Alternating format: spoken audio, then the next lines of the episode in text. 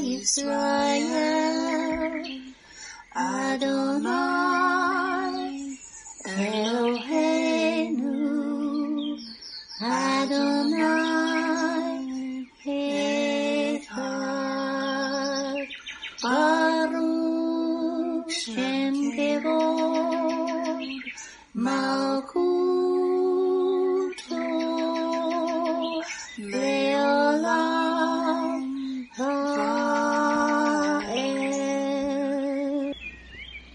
O Israel, the Lord is our God, the Lord is one. Blessed be the name of the glory of his kingdom forever and ever. Amen. Good morning, Mishpachah. Welcome to the Daily Audio Torah. I'm Laura Densmore, your host, and I'm so glad you're joining in with me today. Today is Wednesday, May 26th. Journey with me through the entire Bible in one year, focusing on the biblical calendar, the Sabbath, the feasts, and the Torah reading cycle. We have many voices, interpretations, and points of view out there, but there is nothing like listening to the crystal clean, pure Word of God in your life. It is living water for your spirit, as it is written in Romans 10:17. So then faith comes by hearing and hearing by the Word of God. When we listen to the spoken Word of God, it is living and powerful, and sharper than any two edged sword, piercing even to the division of soul and spirit, and of joints and marrow, and is a discerner of the thoughts and intents of the heart. Hebrews 4:12. The Word of God is alive, it is powerful, and it renews our mind and builds up our spirit. Now let's continue our journey through the entire Bible in one year. This week we are reading from the Israel Bible for the Hebrew Scriptures and from the King James for the Brit Hadashah. Today we continue the Torah portion, Behalachka, and it means in your going up. Numbers 10, 16 to 36.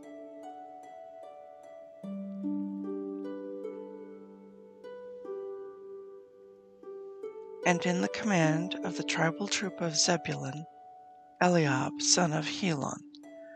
Then the Mishkan would be taken apart, and the Gershonites and the Merarites who carry the Mishkan would set out. The next standard to set out, troop by troop, was the division of Reuben. In command of its troop was Elitzer, son of Shedeur. The command of the tribal troop of Shimon, Shelumiel, and of Zuri Shaddai and in command of the tribal troop of Gad, Eliasaph, son of Deuel. Then the Kohathites, who carried the sacred objects, would set out, and by the time they arrived, the Mishkan would be set up again. The next standard to set out, troop by troop, was the division of Ephraim. In command of its troop was Elishama, son of Amihud. In command of the tribal troop of Manasseh, Gamliel, son of Pedahzur, and in command of the tribal troop of Benjamin, Avidan, son of Gideoni. Then, as the rear guard of all the divisions, the standard of the division of Dan would set out, troop by troop. In command of its troop was Achiezer, son of Ammishaddai. In command of the tribal troop of Asher, Pagiel, son of Okran and in command of the tribal troop of Naphtali, Ahira, son of Enan. Such was the order of march of the Israelites as they marched troop by troop. Moses said to Hobab, son of Reuel of the Midianite, Moses' father in law, We are setting out for the place of which Hashem has said, I will give it to you. Come with us, and we will be generous with you, for Hashem has promised to be generous to Israel. I will not go, he replied to him, but will return to my native land. He said, Please do not leave us, inasmuch as you know where we should camp in the wilderness and can be our guide. So if you come with us, we will extend to you the same bounty that Hashem grants us. They marched from the mountain of Hashem a distance of three days. The ark traveled in front of them on that three day journey to seek out a resting place for them, and Hashem's cloud kept above them by day as they moved on from camp.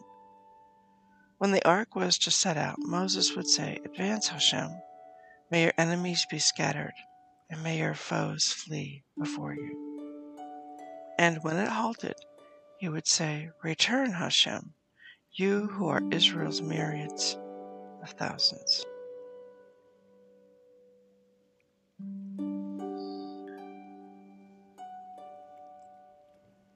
Second Samuel 9 1 to 11 27.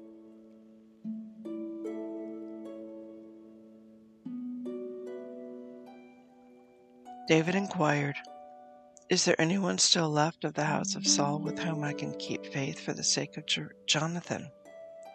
There was a servant of the house of Saul named Ziba, and they summoned him to David.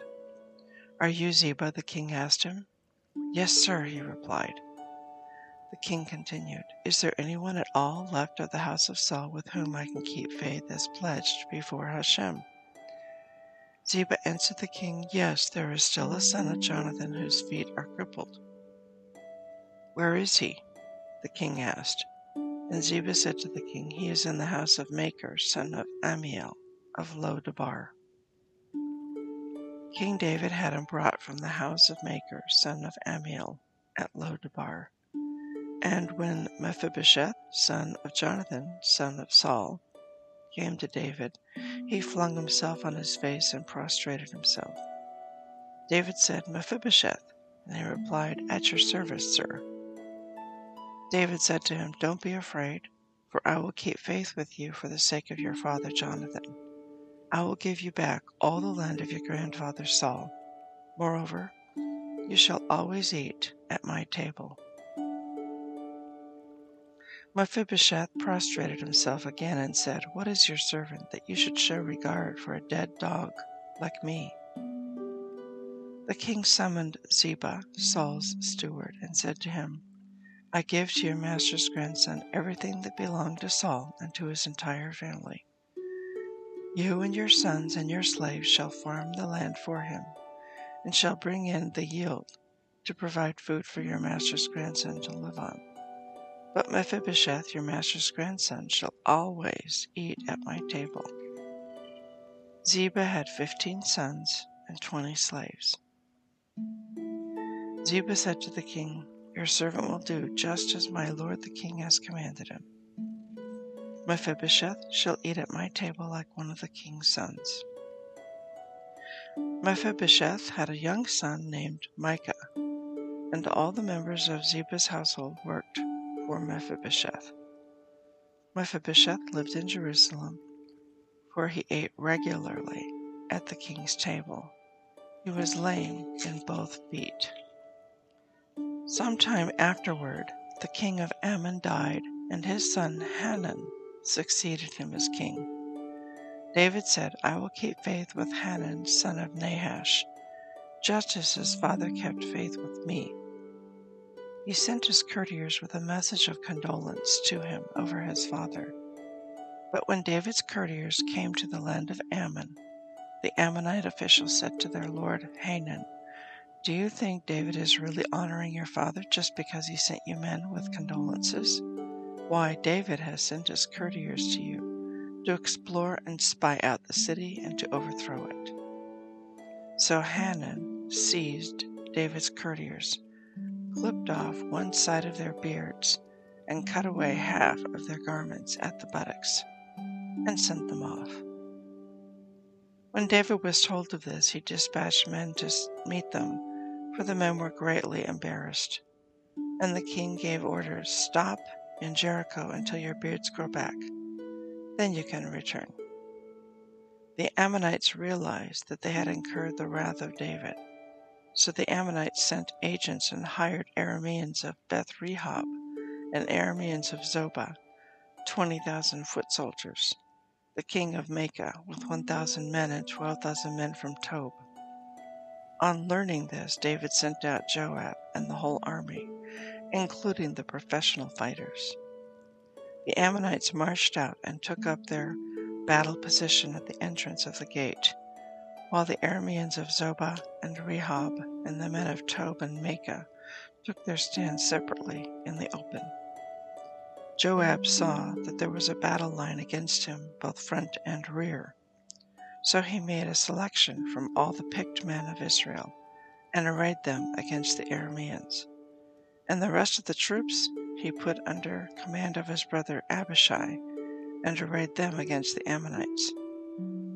Joab said, If the Arameans prove too strong for me, you come to my aid.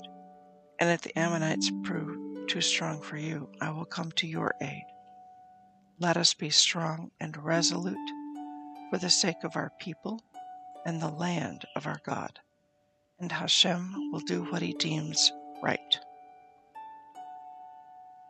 Joab and the troops with him marched into battle against the Arameans who fled before him. And when the Ammonites saw that the Arameans had fled, they fled before Abishai and withdrew into the city. So Joab broke off the attack against the Ammonites and went to Jerusalem. When the Arameans saw that they had been routed by Israel, they regrouped their forces. Hadadezer sent for and brought out the Arameans from across the Euphrates. They came to Helam, led by Shobach, Hadadezer's army commander.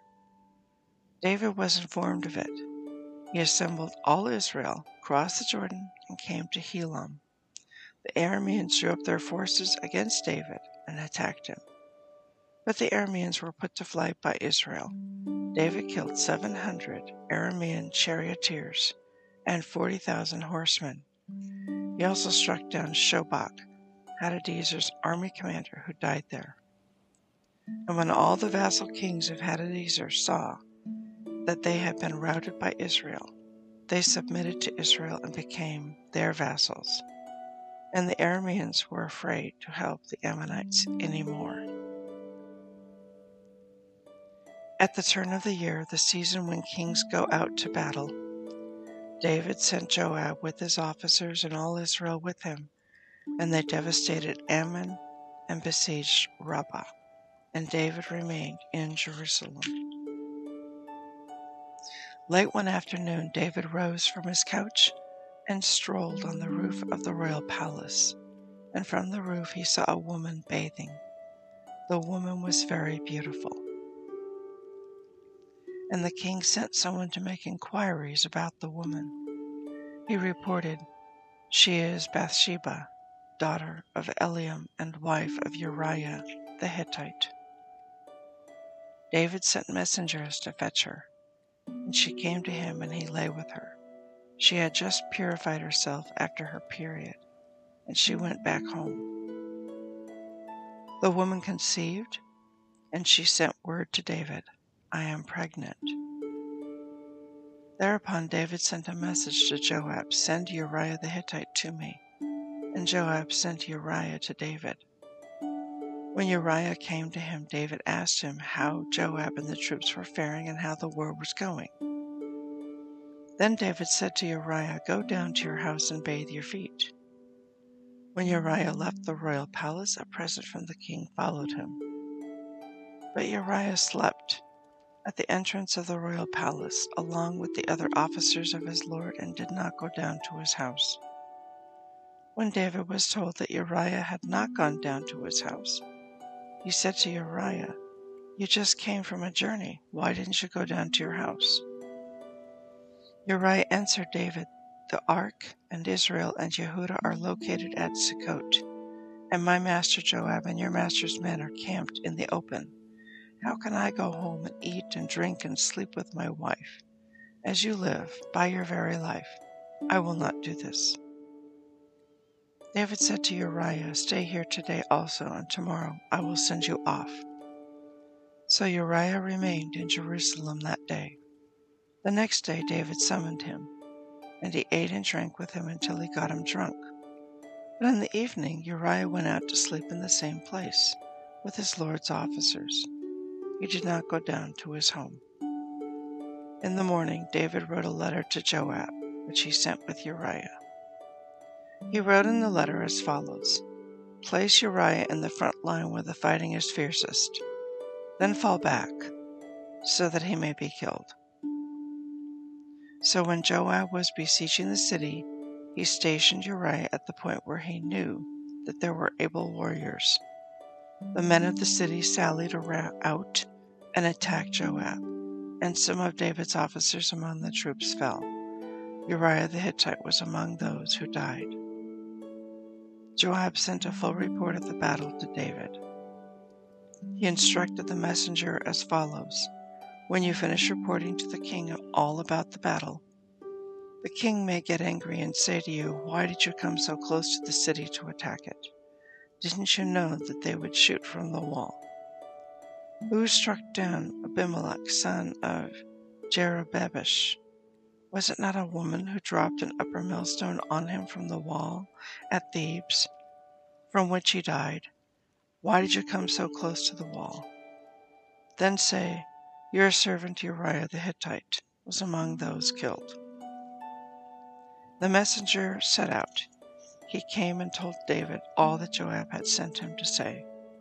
The messenger said to David, First, the men prevailed against us and sallied out against us in the open. Then we drove them back up to the entrance to the gate.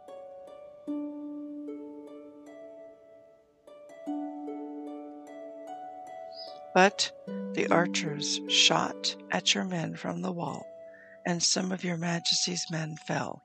Your servant Uriah the Hittite also fell. Whereupon David said to the messenger, Give Joab this message Do not be distressed about the matter. The sword always takes its toll. Press your attack on the city and destroy it. Encourage him. When Uriah's wife heard that her husband Uriah was dead, she lamented over her husband. After the period of mourning was over, David sent and had her brought into his palace. She became his wife, and she bore him a son.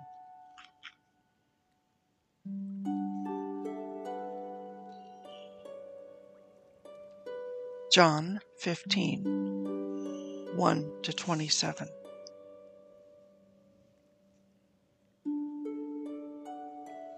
I, Yeshua, am the true vine, and my Father is the husbandman. Every branch in me that bears not fruit he takes away, and every branch that bears fruit he purges it, that it may bring forth more fruit. Now you are clean through the word which I have spoken to you. Abide in me, and I in you. As the branch cannot bear fruit of itself except it abide in the vine, no more can you except you abide in me. I am the vine, you are the branches. He that abides in me, and I in him, the same brings forth much fruit. For without me you can do nothing. If a man abide not in me, he is cast forth as a branch and is withered, and men gather them and cast them into the fire, and they are burned. If you abide in me, and my words abide in you, you shall ask what you will, and it shall be done to you. Herein is my Father glorified, that you bear much fruit. So shall you be my disciples. As the Father has loved me, so have I loved you. Continue in my love.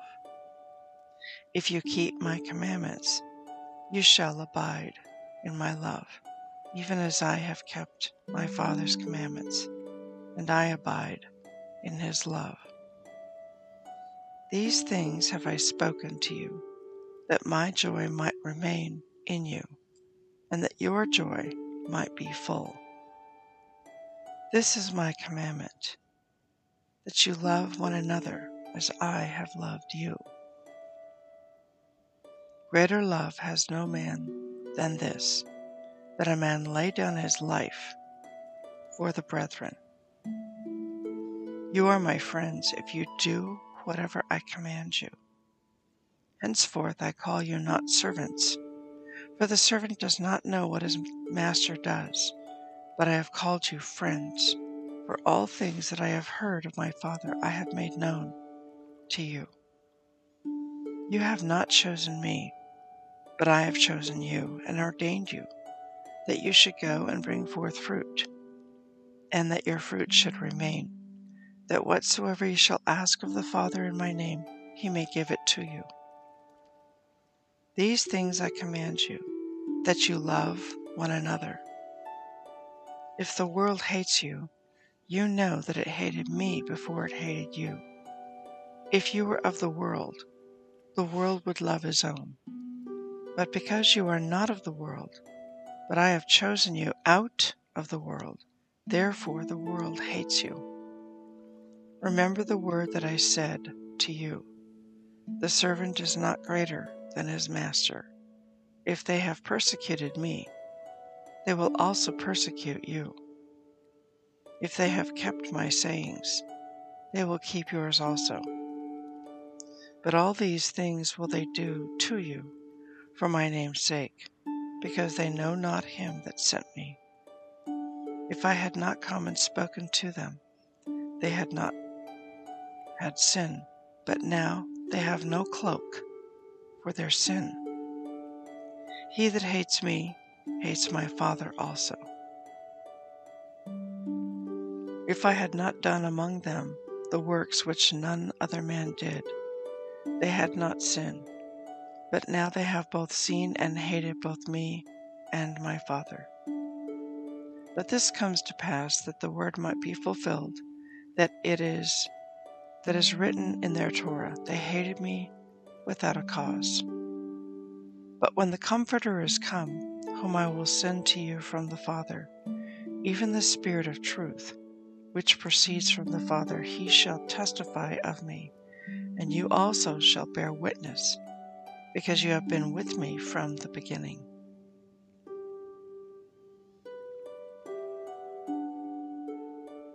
Psalm 119, 49 to 64. Remember the word unto your Lord's servant, upon which you have caused me to hope. This is my comfort in my affliction for your word has quickened me. The proud have had me greatly in derision, yet have I not declined from your Torah. I remembered your judgments of old, O Lord, and have comforted myself. Horror has taken hold upon me because of the wicked that forsake your Torah. Your statutes have been my songs in the house of my pilgrimage. I have remembered your name, O Lord, in the night and have kept your Torah. This I had because I kept your precepts.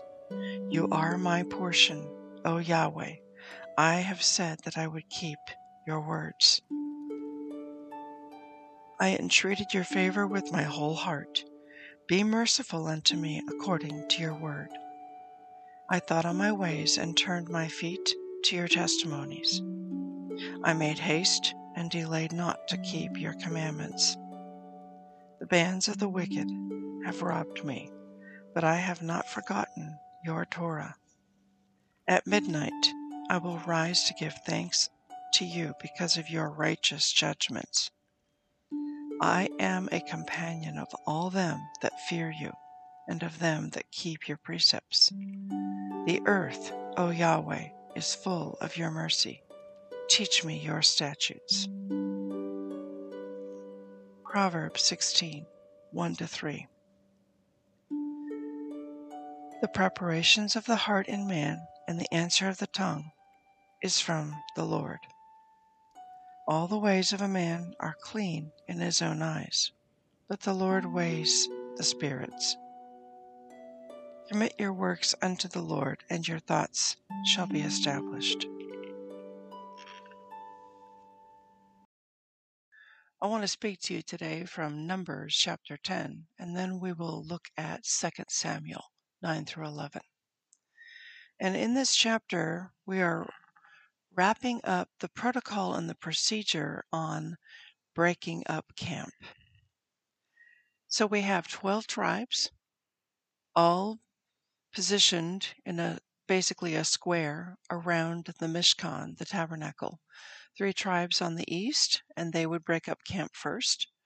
Three tribes on the south, they were next, sort of like a clock going in clockwise uh, direction. and then three camps on the west. They would be the third group to break up camp, and then the three tribes to the north, and then they would break up camp. They would follow the cloud by day and the pillar of fire by night.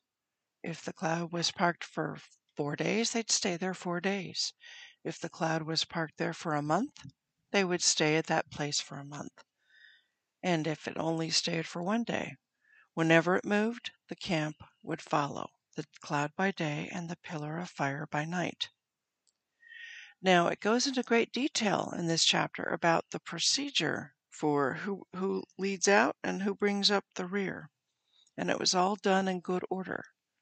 It was also very uh, laid out very clearly which tribes of the Kohanim would carry the sacred parts of the tabernacle, the different, um, the ark and the different furniture in the holy place and in the most holy place.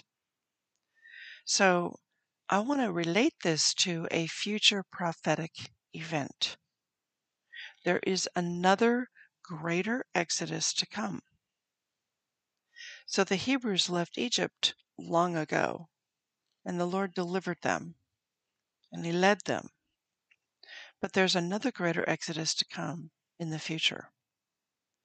One passage of Scripture that talks about this is in Isaiah chapter 4,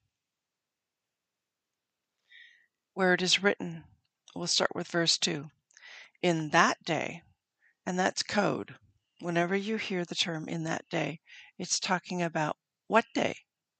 The day of the Lord, the day when he shall return. In that day, the branch of the Lord shall be beautiful and glorious, and the fruit of the earth shall be excellent and appealing for those of Israel who have escaped. Escaped what? The great tribulation. Verse 3 And it shall come to pass that he who is left in Zion and remains in Jerusalem will be called holy, everyone who is recorded among the living in Jerusalem. When the Lord has washed away the filth of the daughters of Zion and purged the blood of Jerusalem from her midst, by the spirit of judgment and by the spirit of burning. Then Yahweh will create above every dwelling place of Mount Zion and above her assemblies a cloud and smoke by day and the shining of a flaming fire by night. For over all the glory there will be a covering and there will be a tabernacle for shade in the daytime from the heat, for a place of refuge, and for a shelter from storm and rain. Now, notice this is all future tense. The Lord will create, He will, there will be a tabernacle for shade. Okay, and what's He going to do? He's going to create above every dwelling place of Mount Zion every assembly that meets in the wilderness above her assemblies, plural, a cloud and smoke by day, and the shining of a flaming fire by night. He's going to do this again. This is going to happen again another time. There are many other passages in the scriptures that talk about this greater exodus to come. I'm going to show you two more and then we're going to move on. Deuteronomy chapter 30. This is the final words of Moses to the people before he's going to die, before they are about to cross the Jordan River and go into the promised land. And in a way, it's almost like Moses is looking down the corridor of time and he's speaking to a future generation. He's speaking to the last generation, the final generation, the generation that will see the return of Yeshua. And when Yeshua returns, initially he's going to display himself as cloud by day and pillar of fire by night to all the different assemblies that meet in the wilderness. Deuteronomy chapter 30, verses 1 through 6. Now it shall come to pass, when all these things come upon you, the blessing and the curse which I have set before you, and you call them to mind among all the nations where the Lord your God drives you or scatters you, and you return to Yahweh your Elohim, and obey his voice according to all that I command you today, you and your children, with all your heart and with all your soul, that Yahweh your Elohim will bring you back from captivity and have compassion on you and gather you again from all the nations where Yahweh your Elohim has scattered you. If any of you are driven out to the farthest parts under heaven, from there Yahweh your Elohim will gather you, and from there he will bring you. Then Yahweh your Elohim will bring you to the land which your fathers possessed, and you shall possess it. He will prosper you and multiply you more than your fathers.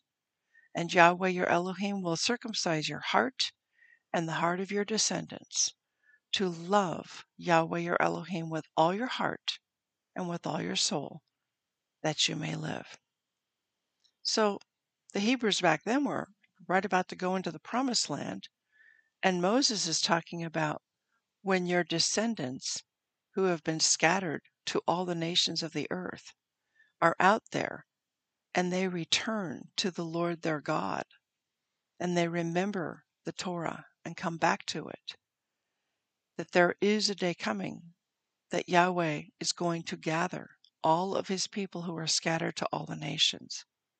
So, this is a uh, foundational passage that talks about the greater exodus to come. The last one I'm going to show you is Ezekiel chapter 20.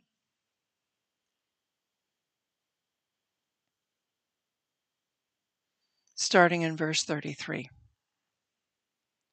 This very specifically talks about the greater exodus and is pretty detailed about it.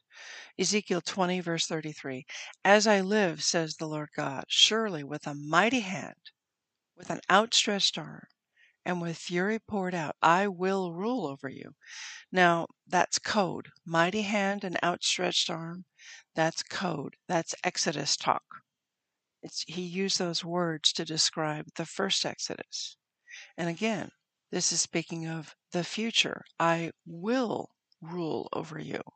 Verse 34 I will, future tense, I will bring you out from the peoples and gather you out of the countries where you are scattered with a mighty hand, with an outstretched arm, and with fury poured out. This is talking about the future Exodus to come.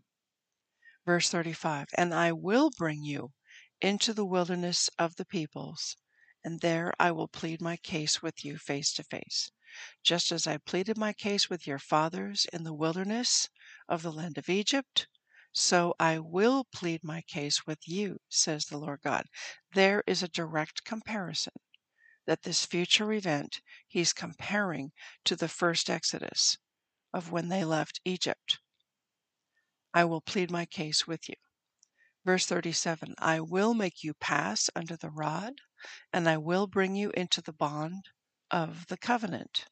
Verse 38 I will purge the rebels from among you, and those who transgress against me. I will bring them out of the country where they dwell, but they shall not enter the land of Israel. Then you will know that I am the Lord. So I'm going to stop there. Those are three key passages, and there are many, many others that talk about the greater exodus to come. But I wanted to tie that into today's reading from Numbers 10 because it's given the whole protocol for how to set up camp and how to break up camp.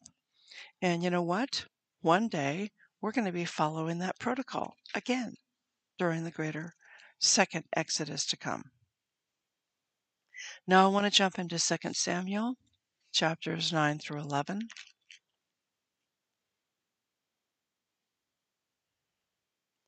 And in chapter 10, we see that there is a battle going on with the Ammonites, and Joab, the commander of the armies of Israel, is fighting against them. And so Verse 11, chapter 10, verse 11 Joab said, If the Arameans prove too strong for me, you come to my aid. And if the Ammonites prove too strong for you, I will come to your aid. Verse 12 Let us be strong and resolute for the sake of our people and the land of our God, and Hashem will do what he deems right. The Israel Bible commentary to this verse reads as follows Joab instructs his soldiers in much the same way as today's soldiers of Israel are instructed. The soldiers must strengthen themselves to go into battle, fighting to protect the people of Israel and the cities of God. Hashem will respond by doing what is right in his eyes. Ralbag notes that in most cases God expects of humans to do their part and not to rely on a miracle. Once people do what is expected, Hashem may choose to provide miracles and redemption. Nowadays, this is a daily occurrence for the soldiers of the IDF, who strengthen themselves for battle and have often been rewarded by God with miracles. Now, in the next chapter, chapter 11, we see a huge moral failure of David's. David has an eye for women, and in particular, he sees a woman bathing. He's up on the roof while all of his men are out fighting the battle.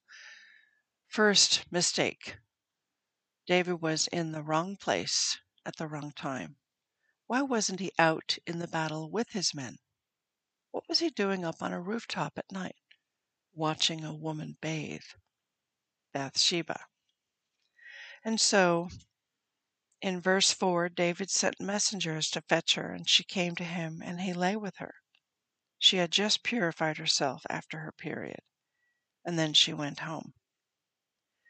So the Israel Bible commentary to this verse reads as follows The incident of David and Bathsheba is quite difficult to understand.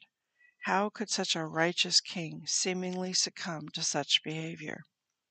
The sages of the Talmud teach that while his actions were wrong, Technically speaking, King David did not commit adultery.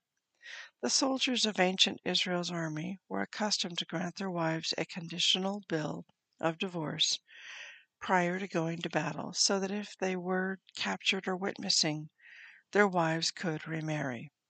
Therefore, at the time of the sin, Bathsheba was technically not married. Yet, despite this technicality, the prophet Nathan tells King David he has sinned and King David indeed repents.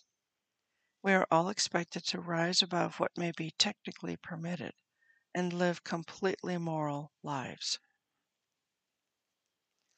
So, David had a weakness, and his weakness was women. He had multiple wives.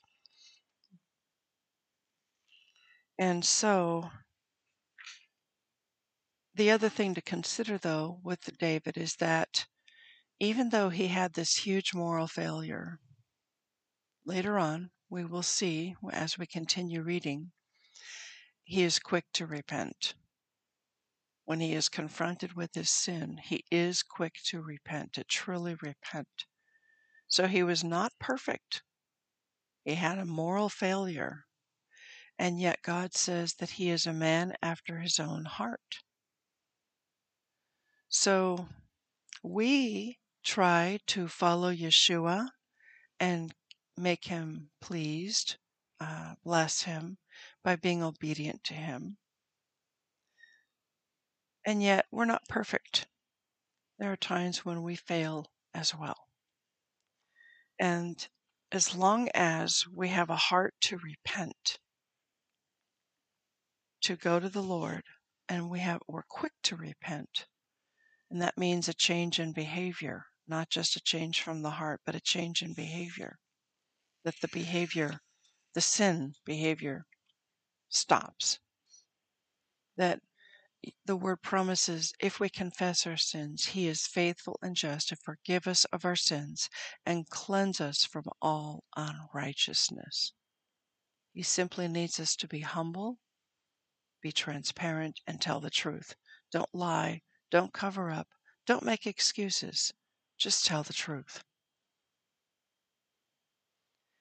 I am so thankful that when we repent, we have God's grace, His mercy, and His forgiveness. Have a blessed day. We'll see you tomorrow.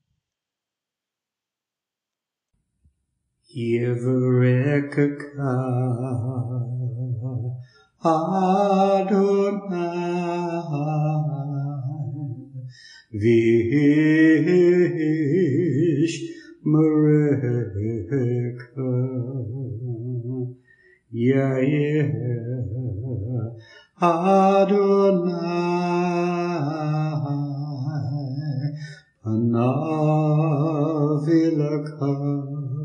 Vikuneka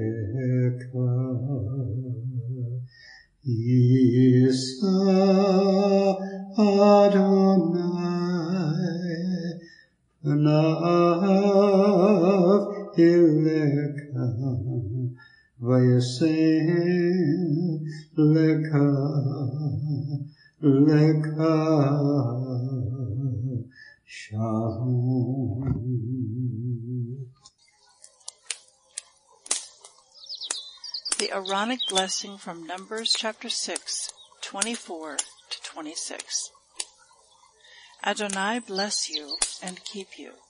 Adonai make his face to shine upon you and be gracious to you. Adonai lift up his countenance upon you and give you peace.